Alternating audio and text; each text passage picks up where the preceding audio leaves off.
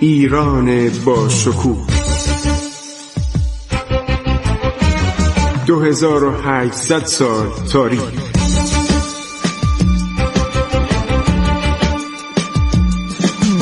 عبور از تاریخ.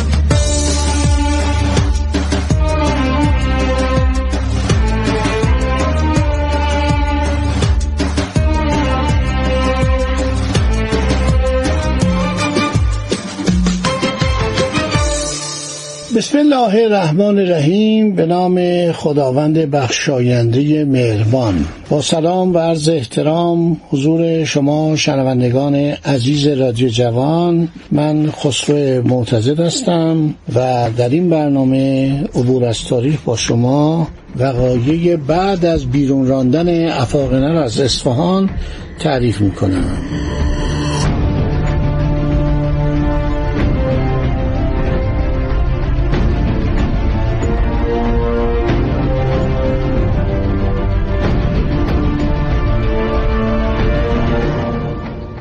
جناب سنوی که یکی از کسانی بوده که درباره نادرشاه کتاب نوشته و همزمان با او بوده. میگه شاه تماس وارد اصفهان میشه. تماس قلی خان به او می‌گوید که جناب سنوی میگه اعلی حضرت خاطرات تلخ گذشته رو فراموش کنید. شاه تماس میگه چطور می‌توانم خوش باشم؟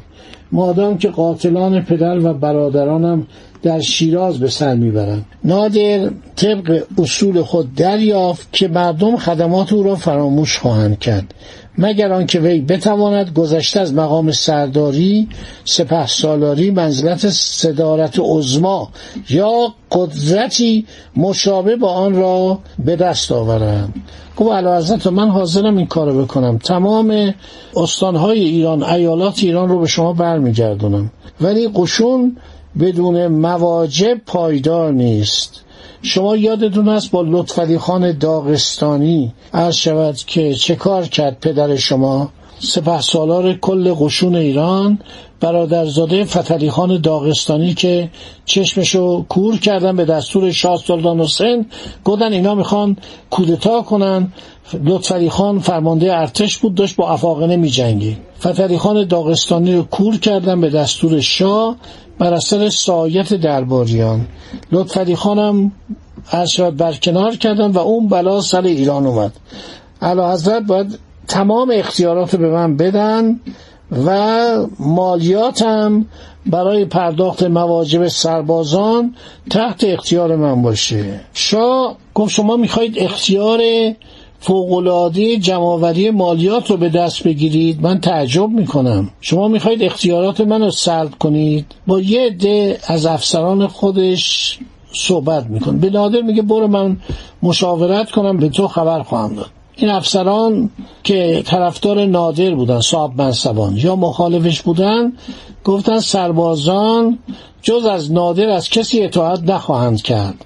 علا حضرت بهتر است با تقاضای او اجالتا موافقت کند. بعدا که نیازی به خدمات او نخواهد بود پاسخ گستاخی او را بدهد. شاه عرض شود به او فرمان صدر اعظمی هم میده. یعنی علاوه بر فرمانده کل قوا میشه صدر اعظم نادر در زمستان 1729 آزم شیراز میشه. با یک ارتش عظیمی به طرف شیراز حرکت می‌کنه برای اینکه اشرف رفته بود به شیراز.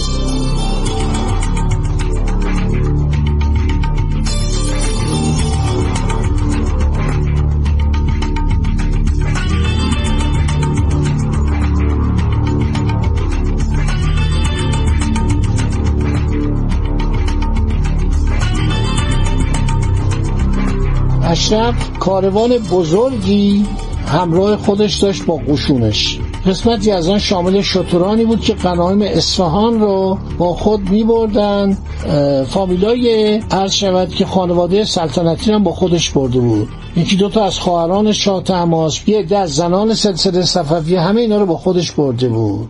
اشرف در ابتدا قصد داشت از طریق کرمان به قندهار برگرده.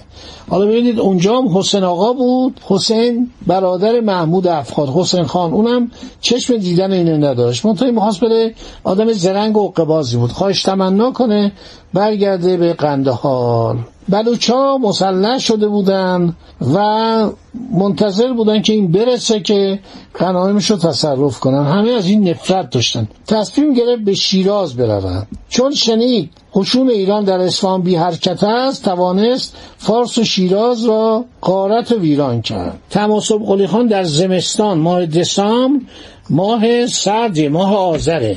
حرکت می‌کنه به طرف عرض شود فارس.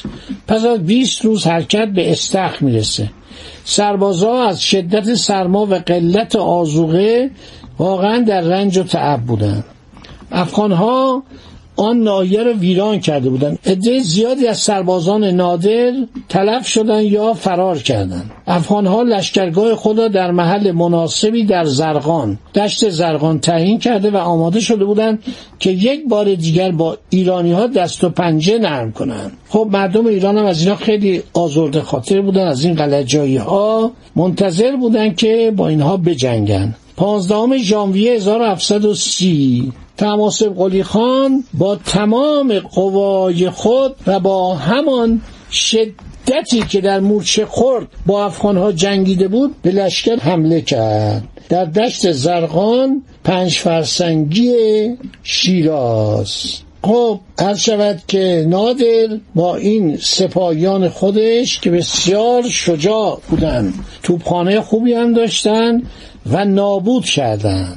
تمام افاقنه رو نابود کردن در 15 ژانویه 1730 تو دیماه به قدر نادر خوب بی جنگید و توپخانش و سربازانش سربازان نیزدار سواران شمشیر به دست خوب جنگیدن که اشرف فرار کرد. وقتی اشرف فرار کرد سرعت شکست افغانها به حدی بود. نادر گفت این آقا دامه. من فکر کنم اینا رفتن یه جای دیگه. موضع گرفتن می‌خوان ما رو بکشونن به اونجا. نادر برگشت گفتش که احتیاط کنید. و این احتیاط بیش از اندازه تماسب قلی خان یعنی نادر به افغانها اجازه داد که اقدامات خود را به منظور عقب نشینی هماهنگ کنند لوازم و اسباب گرانبها رو با خود ببرند اینها فرار می‌کنن. از معبری واقع در شمال کوهای شیراز. شهر شیراز رو اشغال می‌کنن طبق معمول مردم رو می‌کشن قارت می‌کنن داخل شهر می‌خوان جنگ خیابانی را بندازن. اشرف پریشان و مستحصل شده بود. دو نفر از افسران عالی رتبه خود را نزد تماسب قلی خان فرستاد.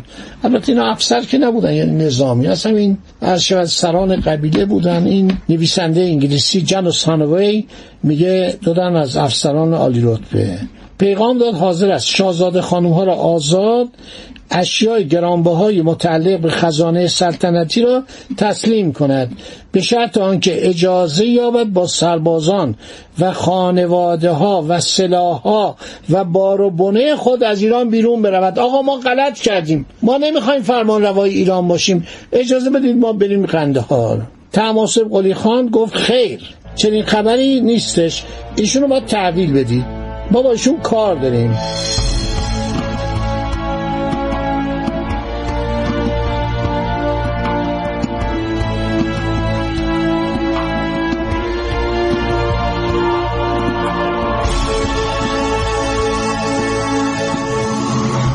این. دو افسر گفتن اگر خان به آنها اجازه بازگشت دهد اشرف را تسلیم خواهند کرد.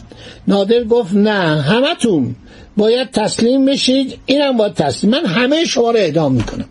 اشرف شبانه به حرکت درآمد. بیش از آن که تماسب قلی خان از این عمل آگاه کرد این ببینید وقتی سردار عثمانی میگه آقا شاه سلطان حسین بدبخت بینوا که 39 نفر رو محمود از شاهزادگان فرزندان او سر بریده برای ما بفرست هرچه از سرشو می‌بره توی صندوق طلا میفرسته برای سردار عثمانی که اونا دچار وحشت میشن. افغان ها برای تحصیل فرار خود به دستای متعدد تقسیم میشن. جلوگیری از فرار آنها دشوار بود. و اینا سعی می‌کردن که فرار کنن. نادرم زیاد اهمیت نداد. گفت حالا که اینا دشمنن شکست خوردم اشکالی نداره من اینا رو اجازه میدم از ایران برن. خدا نگهدار شما. تا برنامه بعد که دنباله ماجرای نادر رو براتون تعریف کنم. این هنوز اولشه. حالا خواهید دید همین نادر چه فتوحاتی می‌کنه و این آدمی که مردم ایران اونو نجات دهنده خودشو می‌دونستن چقدر عوض میشه. بر اثر پول زیاد بر اثر قدرت زیاد بر اثر ستم زیاد این نادر مورد بغض و نفرت مردم قرار می‌گیره. خدا نگهدار شما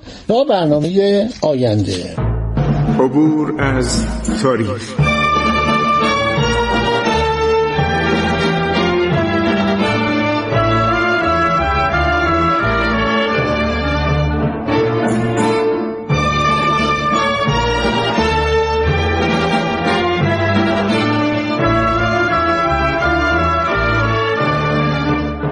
ایران با شکوه. 2800 سال تاریخ. سرگذشت ایران ما به روایت خسرو معتزد.